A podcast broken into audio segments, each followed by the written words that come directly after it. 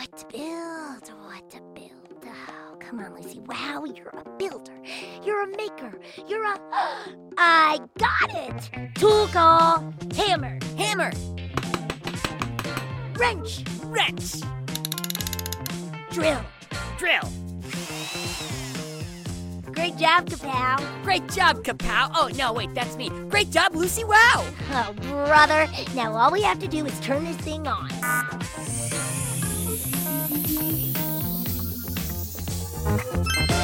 Let the show begin. Go, Kid, go! Oops! I meant Go, Kid, go! My bad. Welcome back to Pflugerville. It's me, Ka-Pow, beating into your ears all the way from Lucy Wow's barn. Alongside me today is the co-host with the co-most, Guy. Guy? Hello? Uh, hey, Ka-Pow. Sorry, I was just reading this story about the banana stand in the Pflugerville newspaper. It's telling the whole story of how they came up with delicious new banana flavors. That's some tasty news! You want to read it when I'm done? No, thanks! I get all my news from the Daily Goat. But I would like to eat your newspaper when you're done. Newspapers aren't food, Ka-Pow. Ugh. And uh, what's the Daily Goat? It's the newspaper and news podcast that deals with all the latest goat news and goat happenings. Wow. I didn't even know there was goat news. Of course there is! There's every kind of news. Sports, entertainment, video games, local world, and goat news. And the best part about it is it all tastes delicious. Uh, Ka-Pow, news is an important invention, but it's not an edible one. Agree to disagree. But you know what? This conversation has me hungry for a story of invention. What do you say, Guy? Want to dig into how we ended up in a world with minute-by-minute news updates right in your pocket? Let's do it, Ka-Pow. We'll start with the basics. What is news? News is, quite simply, what's going on. News is the story of what's happening or has happened in the world. We take it for granted now, but not so long ago. If you lived in America and wanted to know what kind of music was popular in Korea, or how your favorite English football club was doing, or what the weather was like in Australia, you'd have to go there. That's right! And if you couldn't go yourself, you had to ask someone else who had been there. Because of this, in ancient times, public gathering places such as the Greek Forum, Roman baths, or Arabian coffee houses were the world's biggest news centers. Whenever someone traveled to a new town from far away, they would go to one of these gathering spots and share everything they'd seen and heard on their trip. But it wasn't a perfect system. For one thing, it was slow. And secondly, there could be confusion. It was like playing telephone with your friends. The story could get a little messed up as it passed from one person to the next. So, in order to make sure the correct message was getting out and that everybody would hear the same story, people started writing things down. In ancient Egypt, the pharaohs used news carriers to get their written messages to their subjects far and wide. And Julius Caesar, when he was in charge of Rome, had important news carved into metal tablets that were posted in public places for everyone to see. But the thing was, not everyone could read. So, in the thirteenth century, in Florence, Italy, they invented town criers.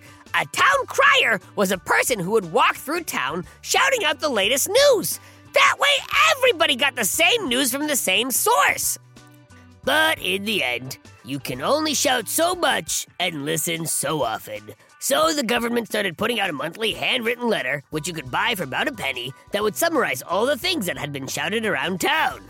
But then, our friend from an earlier podcast, Johann Gutenberg, invented the modern printing press, and it changed everything. The Gutenberg printing press was able to print out tons of newsletters quickly, and this meant that more people could read the news every day, everywhere. And people didn't just like these newsletters, they loved them. Soon everyone was buying them, and the news became a money-making business. Since there was money to be made, more newsletters started springing up, and soon there was competition for readers. This competition led to more stories and more features, which meant the newsletters kept getting longer and longer. Until in Germany, in the early sixteen hundreds, the newsletter was replaced by a new format, the newspaper. The newspaper was a mashup of all sorts of things: news, entertainment, art, and most importantly, opinions. Writers who had an opinion about the government or the way people acted would write it down and share it with the world. Suddenly, people were hearing about all sorts of different opinions and news ideas. And an idea is a powerful thing. Ideas like independence were spread through newspapers, which is how newspapers helped bring about the American Revolution. It turned out that the news wasn't just a money-making biz, it was a world-changing biz.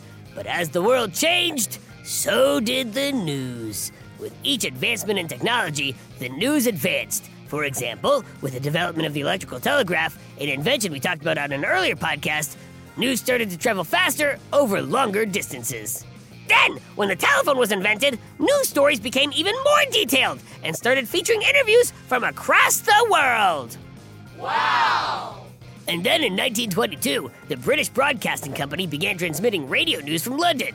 Suddenly, you could hear the news as it happened. And then along came television. That didn't just tell you the news, it showed it to you. By the nineteen fifties, T V was the world's main source of news. But it was only on in the evening. Until in nineteen eighty, a man named Ted Turner created the Cable News Network, also known as C N N. This new channel did something no one had ever done before. It showed the news twenty-four hours a day, seven days a week.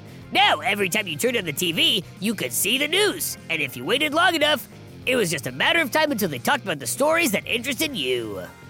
But then, in nineteen ninety-four, the internet became widely available. And now, you didn't have to wait.